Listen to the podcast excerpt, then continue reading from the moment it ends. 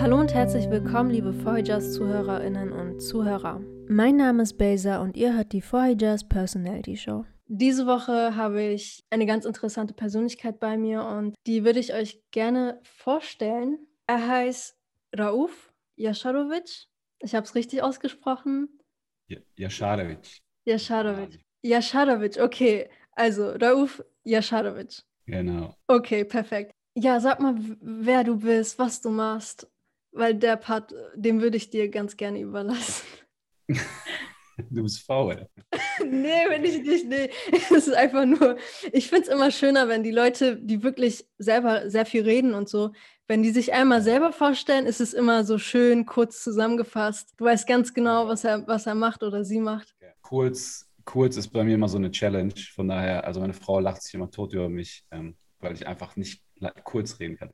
Anyway, Assalamu alaikum wa rahmatullahi wa barakatuh. Erst einmal, ja, mein Name ist Rauf. Ich bin äh, der Gründer der ersten Live-Coaching-Plattform für muslimische Persönlichkeitsentwicklung im deutschsprachigen Raum. Dabei geht es darum, dass ich äh, Muslimen dabei helfe, Religion und Alltag zu verbinden, beziehungsweise die beste Version ihrer selbst zu werden, indem ich ähm, verschi auf verschiedenste Art und Weisen Coachings und Trainings anbiete, ähm, sei es durch Privatcoachings, also individuelle Coachings, wo ich die Teilnehmer über mehrere Wochen begleite und ihnen einfach dabei helfe, ihre Probleme zu lösen, jegliche jeglicher Art oder ihre Ziele zu erreichen. Ähm, oder das andere, was wir machen, sind Business Coachings. Da helfen wir jungen Unternehmern oder denen, die es werden wollen, ihr Unternehmen, ihre Selbstständigkeit aufzubauen und nach vorne zu gehen, äh, etc. pp. Des Weiteren machen wir halt noch so Video-Coachings. Das heißt, wir haben äh, Mitglied im Mitgliederbereich verschiedene Video-Coaching-Formate zu verschiedensten Themen und so weiter und so fort. Aber ich denke, da werden wir gleich vielleicht noch ein bisschen drüber sprechen. Zu meiner Person. Ich bin 38. Ich lebe in Düsseldorf, komme ursprünglich aber aus Niedersachsen. Bin 2004, glaube ich, ähm, nach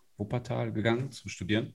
2004 oder 2006, ja, ich kann es mir aufgedeihen für der irgendwie nicht mehr aber irgendwie so in dem Zeitraum. Ähm, habe vorher ganz normal die Realschule besucht, dann Gimmi und dann irgendwie mit Biegen und Brechen Abitur. Und dann bin ich zum Studieren gegangen, habe zu meinem 21, 22. Lebensjahr eigentlich gar nichts so mit Islam zu tun gehabt. Ich war zwar so gebürtiger Muslim, aber so wirklich Islam war nicht so Teil meines Lebens, um das mal so auszudrücken. Und äh, dann irgendwann durch, durch den Vortrag, den ich gesehen habe, habe ich mein Leben einfach verändert und bin da einfach im Zuge dieses neuen Lifestyles, ja, dieses praktizierenden Muslim-Lifestyles, um das mal so auszudrücken, in diversen Struggle des Lebens gekommen in der Berufswelt. Ich habe also nach meinem Wirtschaftsstudium als Unternehmensberater gearbeitet. Ich war in Singapur, ich war in Österreich, ich war in Deutschland für mittelständische Unternehmen als auch Konzerne der Automobilbranche und verschiedensten Branchen unterwegs und habe dann irgendwann immer mehr so diesen inneren Struggle gehabt, wie verbinde ich meine Religion mit meinem Alltag. Mit, angefangen von bana rückblickend banalen Themen, sowas wie, wie, wie, schaff, wie sage ich meinem Arbeitgeber, dass ich auf der Arbeit beten will oder wie Fasten oder ähm, soziale Kontakte knüpfen, besonders in einer Umgebung von Nicht-Muslimen und so weiter. Also besonders, wenn du so voll fixiert bist auf die Praxis deiner, deiner, deiner Ibadah, deine gottesdienstlichen Handlungen, wird es dann natürlich schwierig, wenn du da nicht so gewisse Soft- und Hard Skills mitbringst. Auf jeden Fall kam ich dann irgendwann zu sehr vielen Struggeln in meinem Leben, habe dann einige Wenden hingelegt, über die wir auch noch sprechen werden. Ich will das jetzt nicht zu weit ausführen, aber irgendwann kam ich auf die Idee, dass ich mir gesagt habe, ey, die Erfahrung, die ich jetzt habe in den letzten oder gemacht habe in den letzten, sagen wir mal, 20 Jahren, die wollte ich einfach irgendwie mitgeben, die wollte ich der Community mitgeben. Ich wollte das aber auch gleichzeitig so machen, dass ich mich beruflich verwirklichen kann und habe dann irgendwann banal angefangen mit einem Blog, so mit einem Blogbeitrag, das hieß damals Erfolgreich und Muslim. Jetzt heißt es Erfolgsmuslim, aber im Endeffekt noch das Gleiche, wo es darum ging, äh, wie, also einfach Praxistipps mitzugeben. Weil es für mir hat zum Beispiel sehr häufig ein gewisser Input aus den Moscheen oder von Vorträgen gefehlt, die mir sagen, wie kann ich praxisbezogenes Wissen aufbauen? Wie sage ich meinem Chef, dass ich beten will? Wie, wie komme ich in dieser hiesigen Gesellschaft mit meinem Islam klar? Wie gehe ich mit Anfeindungen um? Und, und, und. das wollte ich einfach irgendwie in einen Blog verpacken und daraus ist dann irgendwann äh, es ist irgendwann dazu gekommen, dass ich zu Vorträgen eingeladen worden bin, dann irgendwann immer mehr Social Media und dann irgendwann ähm, wurde auch ein Business draus. Also man muss ganz klar sagen, das, was ich mache, das ist ein Business. Ich habe es von Anfang an als Unternehmen aufgebaut, indem ich einfach Dienstleistungen anbiete, die Muslimen dabei helfen, die beste, beste Version ihrer selbst zu werden. So Versuch, so, ich, ich habe es auch versucht zum Reißen. Ich hoffe, es ist ein bisschen klar geworden. Nee, also das hast du sehr gut beschrieben und ich finde, das ist auch ein sehr guter Einstieg, um dann auf unsere allererste Frage einzugehen, weil du hast ja das ein bisschen so ja ähm, angeteasert, sag ich jetzt mal, also dass du jetzt mhm was du machst, warum du das machst. Und das ist genau der erste Punkt so, in unserem Podcast. Warum machen die Leute das, was sie machen? Was wollen die damit überhaupt bewegen? Also die erste Frage ist immer, was brennt dir auf der Seele? Es stellt sich immer so ein bisschen die Frage, wo fängt man an? Wenn ich einen Zeit, ich, also ich stelle mir jetzt einen Zeitstrahl vor, abhängig davon, wo ich an diesem Zeitstrahl ansetze, gibt es hier irgendwie immer eine andere Erklärung. Aber ich greife mal ein bisschen vor. Meine Grundintention ist die, dass ich zwei Sachen erreichen möchte. Zum einen habe ich einen spirituellen, religiösen Bezug, und zwar den, dass ich eine, eine sogenannte äh, Sadaka Jariya hinterlassen möchte. Also ich möchte etwas hinterlassen, was nach meinem Tod weiterhin Bestand hat und für mich punktet. Also indem ich Menschen helfe, indem ich Wissen hinterlasse, indem ich ähm, natürlich auch meine Familie, mein, mein Kind rechtschaffend erziehe, etc. Also ich möchte irgendetwas beitragen, was dazu beiträgt, dass wiederum andere Muslime etwas ähm, etablieren, schöpfen, wie auch immer, was für mich Yom Qiyamah Rechenschaft ablegt oder, oder was für mich in, in meine Karten spielt, was quasi immerhin weiter für mich punktet. So, also ich denke, es ist klar, ich will etwas hinterlassen, was für mich, ähm, für mich wirkt. Und das Zweite ist, ich, ich wollte damals, genau wie heute, berufliche Ziele damit verfolgen. Und jetzt springe ich noch mal ein bisschen zurück in dieser Zeitleiste. In, während meiner Studienzeit als auch, ähm, als auch danach, also, also ich habe Wirtschaftswissenschaften studiert und habe überwiegend, wie gesagt, in der Beratung gearbeitet. Das heißt, wir sind in Unternehmen gegangen, haben uns Unternehmen angeguckt, große Konzerne, kleine, mittelständische Unternehmen, wie auch immer, haben uns angeguckt, was läuft schief, was läuft nicht so gut, was kann man verbessern. Das haben wir dann letztendlich auch immer umgesetzt oder, oder häufig umgesetzt. Und das hat mir eigentlich irgendwo Spaß gemacht, aber irgendwie auch wieder nicht. Denn irgendwann habe ich mir diese ganze Sinnfrage gestellt. Was mache ich da eigentlich? Also ich habe mal zum Beispiel für einen großen Automobilkonzern gearbeitet. Dann habe ich mich irgendwann gefragt, ey, wer braucht diese ganzen Autos? Warum muss ich immer wieder irgendwie noch ein Auto verkaufen? Also ich war kein Verkäufer, sondern ich war so in der strategisch-operativen Abwicklung für den Konzern. Aber letztendlich geht es immer wieder um das Verkaufen. So. Und dann frage ich mich, wer braucht denn noch ein Auto und noch ein Auto und noch ein Auto und noch ein Auto? Und hier kam ich so ein bisschen in eine innere Konfrontation mit mir selbst und mit meinem Glauben, der, der so ein bisschen dieses auf der einen Seite dieses stark kapitalistisch ausgeprägte Konsum, Konsum, Konsum und auf der anderen Seite wollte ich aber etwas Vernünftiges machen, etwas Sinnstiftendes und ich habe das einfach nicht mehr darin gesehen.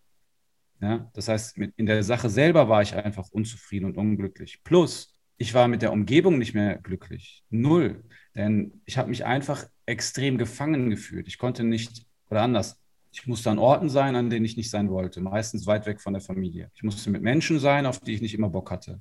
Ich musste Klamotten tragen, auf die ich keinen Bock hatte, also meistens Anzüge. Ähm, ich musste äh, Dinge tun, auf die ich keinen Bock hatte. Ich war eingeschränkt in meiner religiösen Auslebung. All diese Dinge haben mich einfach in die Situation gebracht, dass ich mich nicht frei gefühlt habe.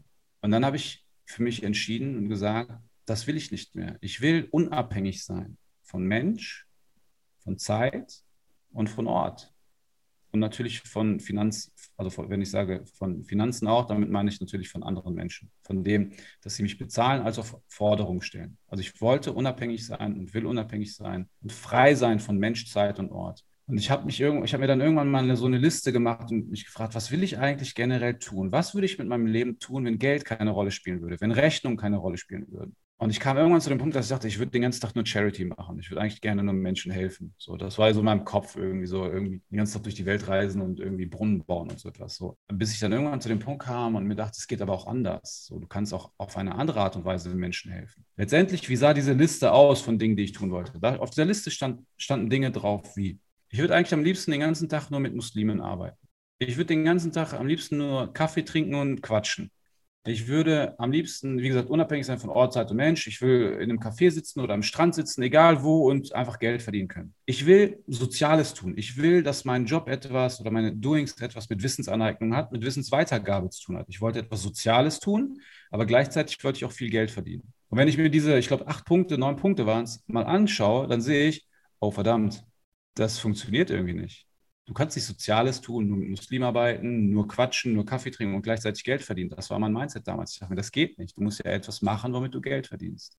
Aber, Alhamdulillah, durch die persönliche Weiterentwicklung auf verschiedenen Ebenen, in verschiedenen Lebensbereichen, beruflich, finanziell, spirituell, mindset-technisch etc., hat man dann doch gesehen, es gibt Wege, wie man diese ganzen Dinge miteinander verbinden kann. Und Alhamdulillah, ich bin heute genau in dieser Situation. Ich mache eigentlich nichts anderes, als den ganzen Tag draußen oder im Büro oder irgendwo zu sitzen, zu telefonieren, Kaffee zu trinken, mit Muslimen zu arbeiten, äh, ihnen zu helfen. Das, die Wissensaneignung ist ein essentieller Bestandteil meines, meines Jobs. um Content bei Instagram zu produzieren oder auch äh, um es weiterzugeben in meinen Privatcoachings etc. Also etwas, was ich in meinem Leben nicht gedacht hätte, dass es wirklich irgendwie mal geht, ist tatsächlich wahr geworden. Ich bin irgendwie in diesem Aspekt frei.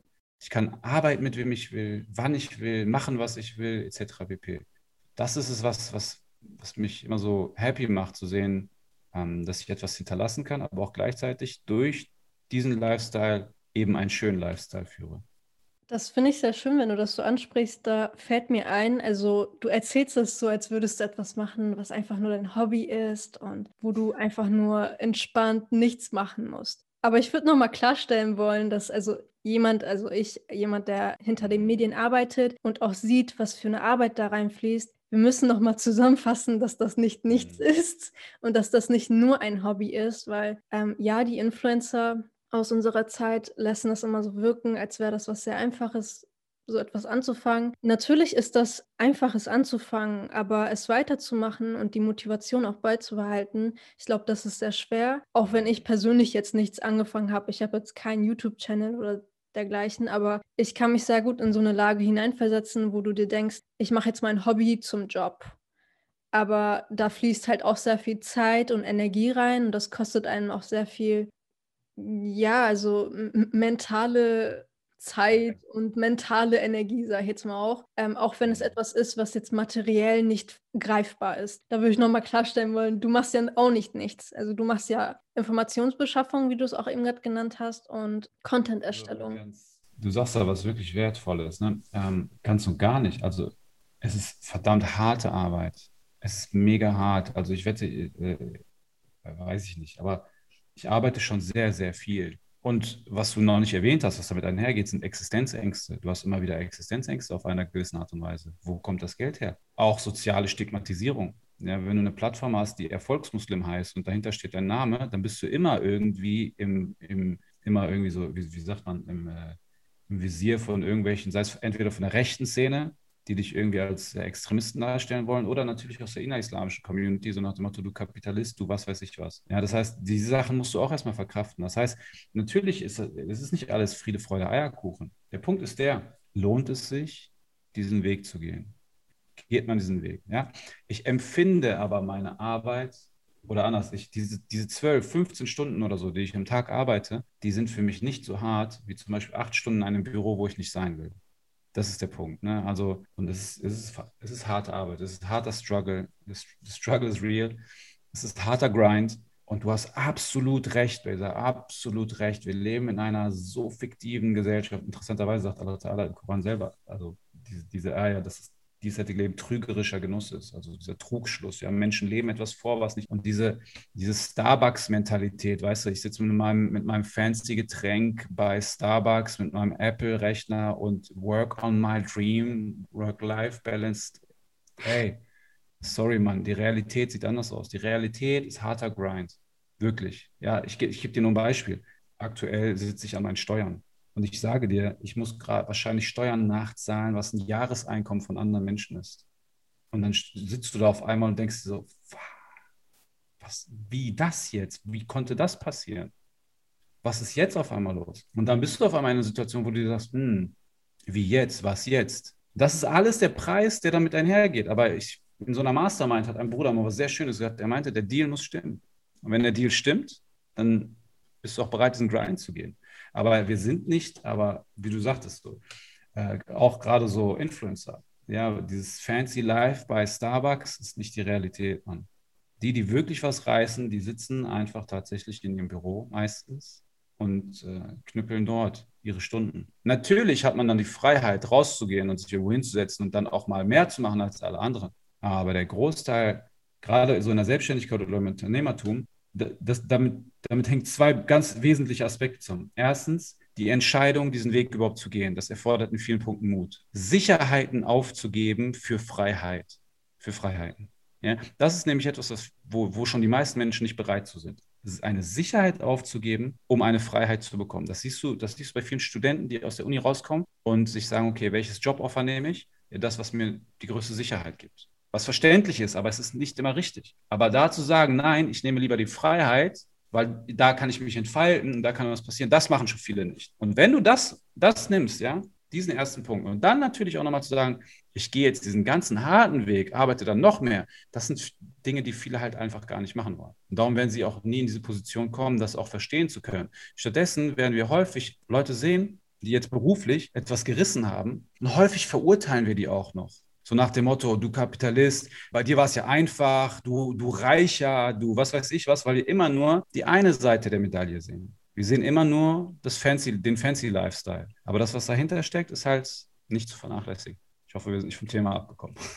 Nee, ich finde das eigentlich gar nicht so schlecht, weil ich meine, es geht ja nicht immer darum, eine Seite darzustellen, zu sagen, guck mal, ähm, ich mache das und dies und äh, keine Ahnung, was ich jetzt noch alles mache. Mhm. Und das soll das und das bezwecken, was vielleicht ein, naja, ich sag mal, es hat immer einen guten Grund, etwas zu tun, wenn man das tut, weil man das aus eigener Kraft und aus eigenem Willen machen möchte. Aber damit kommt halt immer ein Preis, vor allem, ich würde auch sagen, vor allem, weil man ein Umfeld hat, vielleicht was einen nicht immer supportet oder vielleicht auch die Bedingungen, die dafür gegeben sind. Beispielsweise, wenn du aus einer ärmeren Familie oder aus einer Familie kommst, die sozial benachteiligt ist, hat man immer diese Struggles. Also es, das kenne ich, ich würde nicht sagen, ich kenne das komplett von mir selber, weil ich denke immer noch, ich bin am Anfang der ganzen Sache. Ich bin noch nicht ganz drin. Ich habe noch keinen festen Beruf oder sowas, wo ich mir sagen könnte, ich mache das, weil ich das machen möchte oder so. Ich, ich weiß noch nicht mal, was ich machen möchte, das ist das Problem. Aber wenn man diese ganzen sozialen Handicaps, ich glaube, das nennt man so, wenn man das alles hat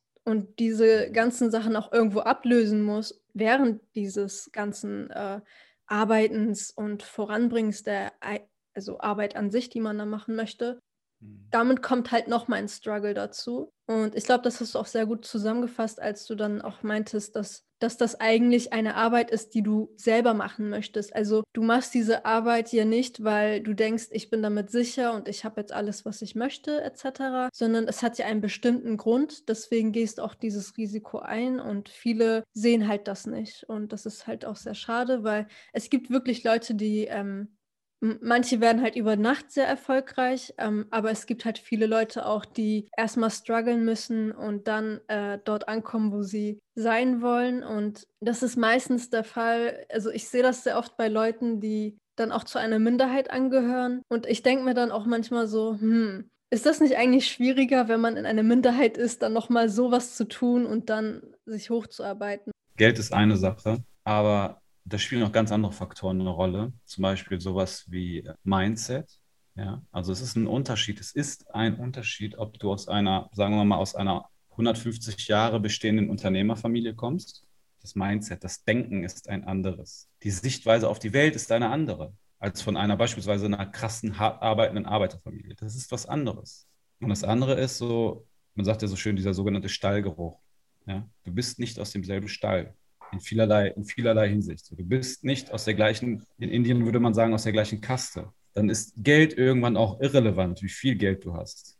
Du kommst da einfach nicht rein, weil Menschen, es gibt überall. Menschen wollen unter sich bleiben.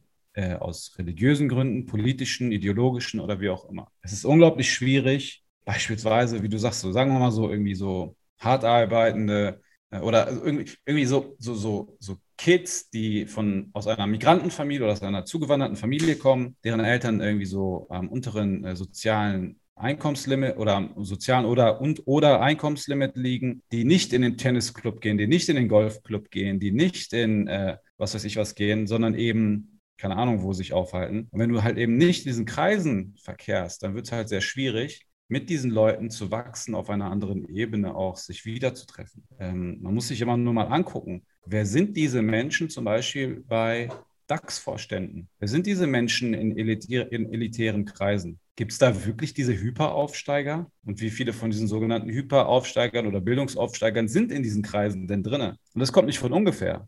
Da ist äh, natürlich, da spielen so viele Faktoren eine Rolle. Wie gesagt, Mindset, Geld, Stallgeruch äh, und und und. Also das sind so viele Faktoren. Aber weißt du, ich habe irgendwann für mich erkannt, wenn man nicht mit mir spielen will, dann kreiere ich einfach mein eigenes Spiel.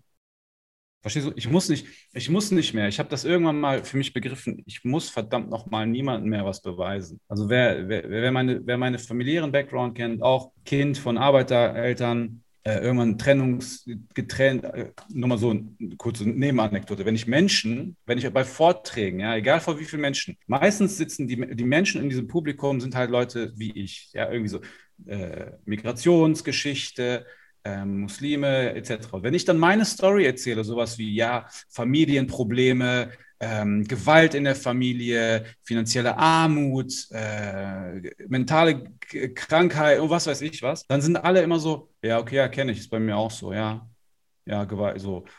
Aber wenn du das zum Beispiel in einer, in einer anderen Umgebung erzählst, also, oh, boah, krass, wirklich, das, das dir passiert. Und das ist so, da siehst du, das ist einfach das Erleben halt, viele von uns, ich habe gerade ein bisschen den Faden verloren, worauf ich eigentlich hinaus wollte, ähm, also dieser, ich, genau, mein, mein, mein familiärer Background mit diesen ganzen Schicksalsschlägen, den ich halt erlebt habe, den auch tausend andere Kids und Jugendliche und junge Erwachsene erlebt haben, hinter sich haben. Trotz dieser widrigen Umstände haben wir es geschafft, bildungstechnisch, sozialtechnisch, einkommenstechnisch aufzusteigen in dieser Gesellschaft. Und trotzdem werden Türen versperrt.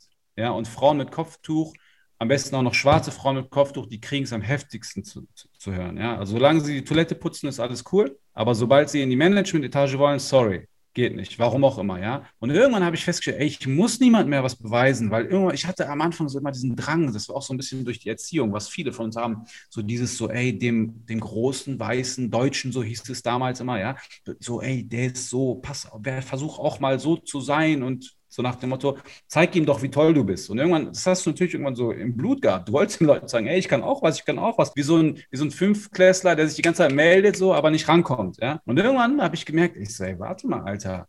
Ich bemühe mich, ich mache, ich tue, ich pushe, pushe, pushe, aber du willst mich nicht hier haben. Du sagst mir trotzdem, ich bin dumm, obwohl ich um einiges schlauer bin als du. Du sagst, ich kann nichts, obwohl ich viel mehr leiste als du. Und dann habe ich irgendwann realisiert, ey, ich will dein Scheißspiel nicht mitspielen. Und ich will auch nicht mehr die Tür eintreten, um in diesem Spiel mitspielen zu dürfen. Ich mache mein eigenes Spiel. Und das war der Punkt, wo ich dann festgestellt habe, hey, es gibt so viele Muslime da draußen, die sich auch als Persönlichkeit weiterentwickeln wollen, die auch ein Coaching haben wollen. Und es gibt so viele nicht-muslimische Coaches mit nicht-muslimischen Kunden. Und da dachte ich mir, warte mal, es gibt wenig muslimische Coaches und genau diesen, dieser Zielgruppe, den, der will ich begegnen, weil es da eine Lücke gibt. Also spielen wir ein eigenes Spiel und sind untereinander vernetzt.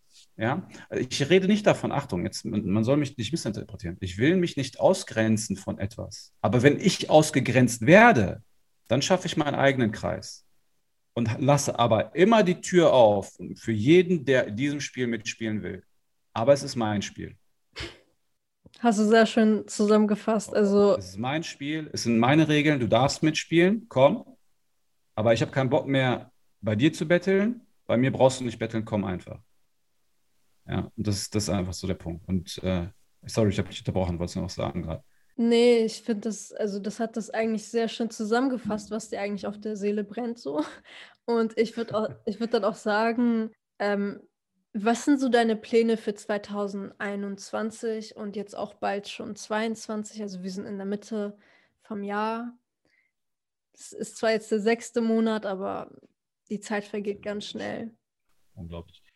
Also was sind meine, meine Pläne? Ich habe, also für die, die mir so ein bisschen folgen, die wissen, dass ich ähm, mein Leben eigentlich auf sechs Lebensbereiche immer aufstelle. Es gibt so diese IPAF-Formel, die ich von äh, Productive Muslim von Mohammed Fares für mich abgeleitet habe. IPAF steht für Islam, Privat, Arbeit, Familie. Und daraus ergeben sich noch, äh, noch ein paar weitere Lebensbereiche, nämlich ähm, mentale Fitness und äh, gesundheitliche Fitness, also Gesundheit und Fitness und mentale Fitness. Und es gibt noch Beruf und Karriere, als auch Finanzen und Vermögen. Und die Ziele für 2021, die sind sehr stark im Bereich Beruf und Karriere. Ja? Also es gibt halt immer Phasen, da überwiegt ein Lebensbereich über dem anderen. Und Beruf und Karriere ist, äh, nimmt eine sehr hohe Stellung ein, weil wir, wir haben jetzt auch in diesem Jahr eine Kapitalgesellschaft gegründet, also eine GmbH aufgebaut und äh, es stehen so viele krasse Projekte an gerade zum einen will ich meine Privatcoachings viel mehr ausbauen, ich will viel mehr Menschen helfen, ähm, sich selber zu verwirklichen, ihren persönlichen Struggle zu überwinden, eine, eine gewachsene Persönlichkeit zu sein. Ich will viel mehr Menschen dahingehend erreichen. Social Media technisch wollen wir dieses Jahr viel mehr machen äh, und wachsen. Wir haben jetzt ein Focus Journal rausgebracht, also so ein Trainingsjournal. Ja, das ist ein Journal, ist quasi, ich habe heute, hab heute so einen schönen, schon äh, eine schöne Metapher dazu gehört. Also ein Spiegel spiegelt quasi dein Äußeres wieder. Ein Journal spiegelt dein Inneres wieder. Ja, das heißt, ein Journal hilft dir dabei, Dinge aufzuschreiben, Dinge zu reflektieren, zu verarbeiten. und hilft dir dabei letztendlich als Persönlichkeit zu wachsen. Denn, denn erst die Selbsterkenntnis und die Selbstreflexion ist der Aus oder das ist der Aus, ausschlaggebende Punkt, um überhaupt etwas zu verändern in seinem Leben. Erst wenn du wirklich in dein Inneres reinguckst äh, und kannst du anfangen, an dir selber zu arbeiten und dein, deine mentale Stärke aufbauen. Denn die mentale Stärke ist das Fundament, um überhaupt etwas zu verändern, um dein gesamtes Leben im Endeffekt zu verändern. Ich will da jetzt nicht zu sehr darauf eingehen. Aber dieses Focus Journal, das kommt im Juli, inshallah. Wir haben schon die ersten Vorbestellungen. Falls es irgendwen interessiert, kann er mich gerne anschreiben, zum Beispiel bei Instagram über Erfolgsmuslim. Da ist auch in der Bio ist auch der Link zum Journal. Könnt ihr euch gerne angucken. Das wird so ein richtig krasses Ding dahinter hängen und noch sehr, sehr viele andere. Des Weiteren haben wir noch viele, viele coole Projekte vor, die jetzt teilweise noch nicht spruchreif sind. Aber da soll halt einiges kommen. Ja, und das andere ist natürlich so, ich familiär ähm, liebe ich es meiner kleinen Tochter beim Wachsen zuzugucken. So, sie ist dreieinhalb. Sie ist einer meiner größten Lehrer, muss ich sagen. Das ist unglaublich. Ja, was sie mir alles schon so beibringt und ähm, was ich in ihr sehe, was ich durch sie sehe, ähm, wie ich mich selber einfach auch erkenne und wahrnehme durch sie. Die Verantwortung, die ich trage, die wird mir da einfach auch nochmal klarer. Da will ich halt einfach viel Zeit mit verbringen und versuchen, mir da nochmal bewusster zu werden, wo da die nächsten fünf bis sechs Jahre für sie auch hingehen sollen. Ne? Welches Fundament lege ich für sie? Genau, also familiär und beruflich und finanziell, das sind so große, große Baustellen, nicht Baustellen, aber Projekte, an denen ich gerade arbeite. Mein, mein internes Motto ist gerade so ein bisschen ready to grow. Du hast gerade was Schönes gesagt, übrigens. Irgendwas mit, was hast du gerade gesagt? Ich weiß nicht, aber auf jeden Fall, es ging so um, um Wachstum. Genau, genau, du sagtest vorhin, manche, manche Menschen sind über Nacht erfolgreich geworden. Ja, ja. Das, das Interessante ist, um über Nacht erfolgreich zu werden, das geht, wenn du Jahre davor lange Vorbereitung hast. Ja, da stimme das heißt, ich dir auf jeden Fall zu.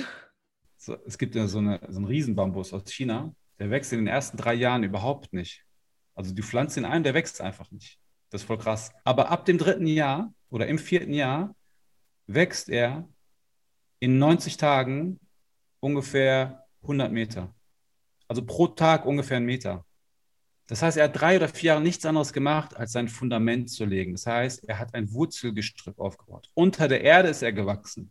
Er hat sich mit so vielen Mineralien und Nährstoffen aufgesogen, oder diese Pflanze, und hat dann diesen sogenannten Compound-Effekt freigelassen. Also dann diesen Zinseszinseffekt. Er hat dann einen Meter pro Tag gewachsen. Und das ist halt auch so ein bisschen, was so bei mir jetzt auch noch auf dem Plan liegt, so viel persönliches Wachstum, um dann irgendwann auch so ein bisschen durch die Decke zu gehen oder noch mehr, inshallah. Genau, das sind so die Projekte. Ja, ist eine sehr schöne ähm, Metapher oder wie kann man das nennen? Also im Deutschunterricht habe ich da nicht aufgepasst, aber ähm, ist sehr, ein sehr schönes Bildnis, was man sich immer vor Augen äh, bringen kann und dann sich daran orientieren kann, finde ich, weil so habe ich das noch nie betrachtet. Aber um jetzt nochmal ähm, das wird jetzt auch meine letzte Frage sein, aber mhm. da würde ich jetzt sozusagen die Runde ein bisschen abschließen und ein bisschen auch auf die andere Richtung schauen. Du hattest von persönlichen sozusagen ähm, Wachsen gesprochen und da sind ja viele Faktoren, die einen sehr großen Einfluss darin haben. Ja, die Frage, wie reagiert dein Umfeld über diese Vision, die du hast?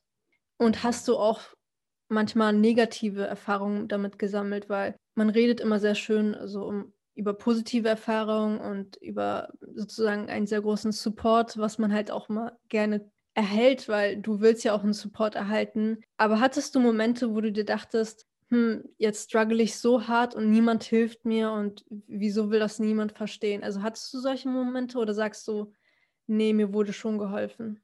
Also geholfen wurde auf jeden Fall immer wieder mal irgendwo. Aber auch dieser Struggle, ähm, dass Menschen ähm, die dir eigentlich immer Support gegeben haben, zumindest als Lippenbekenntnis, sich dann irgendwie von dir abwenden und dann auch noch öffentlich so voll über dich herziehen, so auf, aus dem Nichts, ohne mal angerufen zu haben, obwohl du richtig cool mit denen bist. So, ey Bruder, das, was du da machst, ist richtig Müll oder sowas. Nein, einfach so auf einmal so voll öffentliche Schlammschlacht draus machen. Das ist so, das sind so Dinge, die waren so mega enttäuschend, muss ich sagen. Das war so, das hat mir auch schon wehgetan so, weil es wirklich gute Leute waren, so, mit denen ich mich echt gut verstanden habe. Aber ich sag, um jetzt nochmal bei Bildern zu bleiben, ne, das, was du gerade angesprochen hast, bezeichne ich immer so ein bisschen als so die triste Mauer des Lebens. Stell dir vor, du stehst Stell dir vor, das Leben besteht daraus, dass alle Menschen nebeneinander aufgereiht auf eine Mauer schauen. Okay, alle gucken auf diese eine Mauer. Und jedes Buch, was du liest, jedes Coaching, was du machst, jeder Vortrag, den du anhörst, etc. pp., ist quasi eine Treppe, die du unter deine Füße legst. Ja, sinnbildlich mal ein Buch. Das heißt, du steigst immer ein Stück weiter hoch. Und irgendwann guckst du über diese Mauer drüber. Deine Augenlider können drüber schauen. Und irgendetwas blendet dich. Du schaust und irgendwie ist irgendwas richtig mega hell hinter dieser Mauer. Und du drehst dich um und willst auf einmal deine, dein, deinen Menschen, deinen Mitmenschen, die mit dir eigentlich neben dieser Mauer, links und rechts von dir, neben dieser Mauer stehen, du willst ihnen das erzählen und du drehst dich um und du, du merkst, ey, warte mal, neben mir steht gar keiner mehr. Und du guckst ein Stück runter und siehst, oh, die Menschen sind irgendwie unten auf dieser Stufe geblieben, weil sie eben nicht diese Bücher gelesen haben, sich weiterentwickelt haben, etc., sondern in ihrem Alltags Alltagstrott geblieben sind. Aber sie sind noch nicht so weit weg von dir. Ja? Die Distanz ist noch nicht so weit. Und du rufst dann runter und sagst, hey Leute, da hinten, da muss irgendwas Krasses sein hinter dieser Mauer. Und das ist das Stadium, wo dich viele noch feiern. Wo sie sagen, ja, Beza, richtig cool, ja, da gibt es bestimmt was, so, wir können was reißen und das ist voll cool und so, ja. Viele glauben nicht daran, dass du wirklich, dass du es ernst meinst. Also feiern sie dich und sie feiern die Sache mit. Okay, was passiert dann? Du steckst weiter Geld, Zeit und Energie in dich rein und bildest dich wirklich immer weiter und lernst neue Menschen kennen, neue Netzwerke, deine Themen verändern sich. Und auf einmal schaust du richtig klar über diese Mauer hinweg. Und du siehst hinter dieser Mauer ein Meer. Blau-grünes Meer. Die Sonne bricht sich in diesem Meer. Weißer Sand. Eine einsame Insel mit Palmen.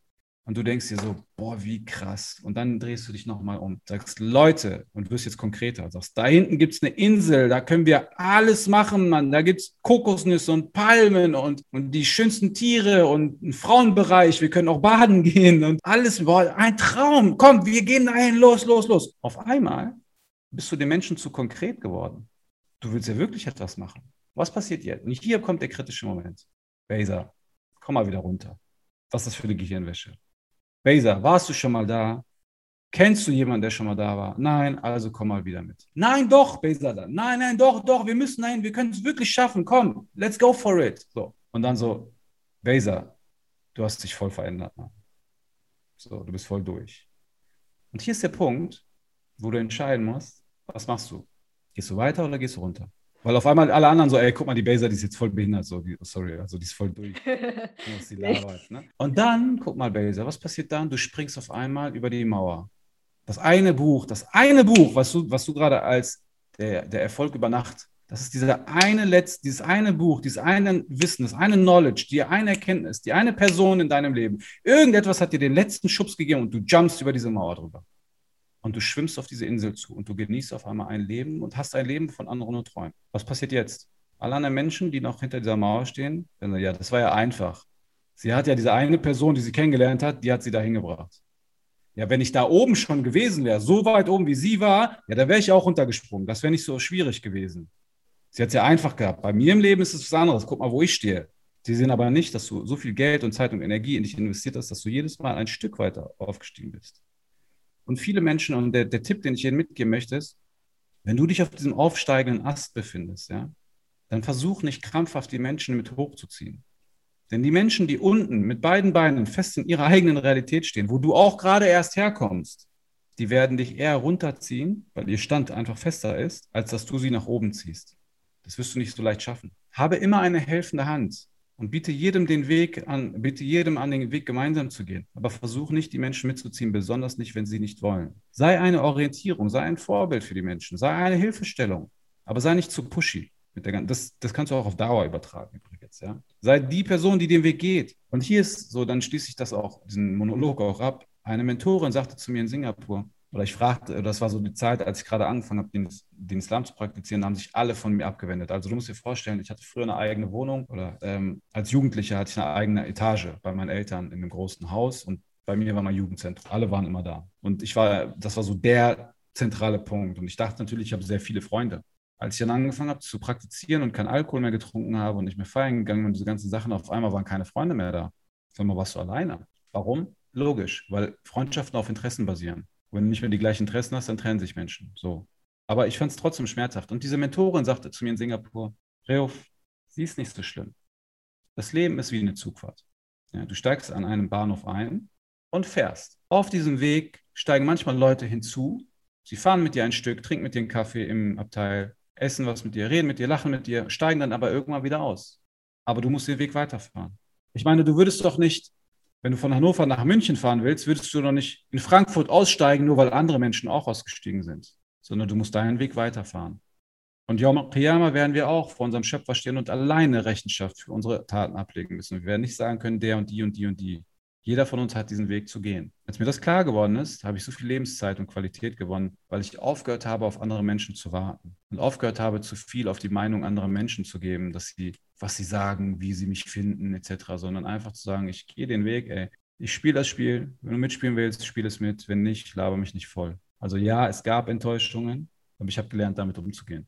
Es geht nicht immer, aber that's the point. Ja, und als du das angesprochen hast mit, du meintest, es, es gibt ja diese Leute, die am Anfang zum Beispiel sagen, ja, was willst du da machen? Du weißt doch nicht, was das ist und so. Ganz witzig, das hat mein Vater immer gesagt.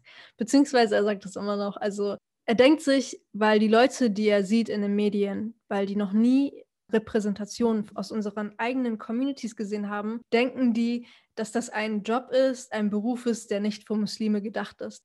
Und dann denke ich mir so, aber du musst doch das und Psyche und du musst das irgendwo brechen, damit das dann auch nicht so ist, wie sie sich das vorstellen. Aber die stellen mhm. sich das halt so vor, weil die halt keine Repräsentation sehen und weil die sich auch denken, hä, was, was will sie da machen? Und da denke ich mir dann immer so, du hast doch keine Ahnung, was da passiert, dass du dann sagst, nee, eine Frau, vor allem eine muslimische Frau zum Beispiel ich, die kann das nicht machen. Die kann keine Journalistin werden. Die kann nicht dies und das in den Medien machen. Und dann denke ich mir so, hm, muss ich immer auf die hören? Weißt du, das ist immer so mhm. ein innerlicher Struggle auch. Du denkst dir so, mache ich jetzt was Falsches, weil die anderen sagen, dass es falsch ist, also muss es ja irgendwo falsch sein. Und dann denke ich immer so, ja, aber es gibt auch Leute, einzelne Leute beispielsweise, die haben Bücher geschrieben, die haben, die sind Journalisten geworden, die, die haben das gemacht. Es ist nicht unmöglich, nur weil du in einem Umfeld lebst, wo dir das unmöglich erscheint, denke ich. Ja. Da sage ich auch immer sehr gerne, also auch in den Folgen sage ich halt immer sehr gerne den Leuten, die dann hier zuhören, vor allem die dann halt am Anfang ihres Lebens so stehen, so 20 Jahre alt sind oder so. Und da hast du natürlich ganz andere Erfahrungen. Macht das einfach. Hört nicht auf die, auch wenn es, also das hört sich alles so sehr rebellisch an, weil ich bin eine sehr rebellische Person und ich höre nicht immer sehr gerne auf Leute, die mir dann sagen wollen, dass ich das nicht machen kann, nur weil ich das nicht machen kann. natürlich kann ich das alles machen. Und wenn ich mich darin ausbilde und mich weiterentwickle, dann werde ich das natürlich machen können. Das ist immer so eine sehr witzige Sache, die mir immer passiert, wo mir immer Leute sagen, hä, willst du das überhaupt hinbekommen? So vor allem ältere Menschen, die dann halt keine Ahnung damit haben. Und ich finde, das hast du auch sehr schön gesagt, dass du dann dein eigenes Wissen aufbaust und dann den Leuten zeigst, dass du das eigentlich machen kannst. Und damit würde ich das auch sehr gerne beenden. Weil es ist eine sehr schöne Runde geworden, finde ich. Und ich hoffe, die Menschen, die, die dann das gehört haben, konnten sich so ein bisschen motivieren, etwas ja, aus eigener Kraft zu tun, vielleicht etwas dafür zu tun, was sie gerne machen wollen. Und ich überlasse dir das letzte Wort. Willst du noch etwas sagen?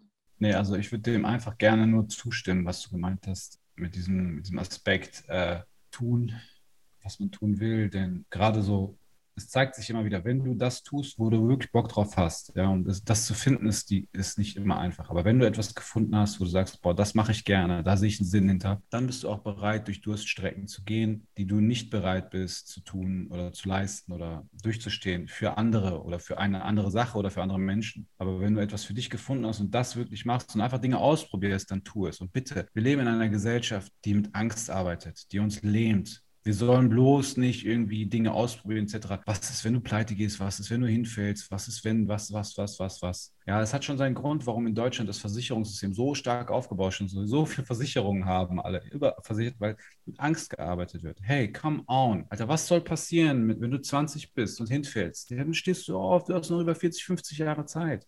Also einfach Dinge mal tun, ja, drüber nachdenken und dann einfach machen und nicht immer so sich so vor der Angst so krass zu leben. Das würde ich einfach nur mal an dieser Stelle ähm, sagen. Cool, danke, dass ich dabei sein durfte hier in eurem coolen Podcast. Danke, dass du dabei warst. Ich finde das sehr schön. Nochmal ganz kurz zu diesem einfach machen.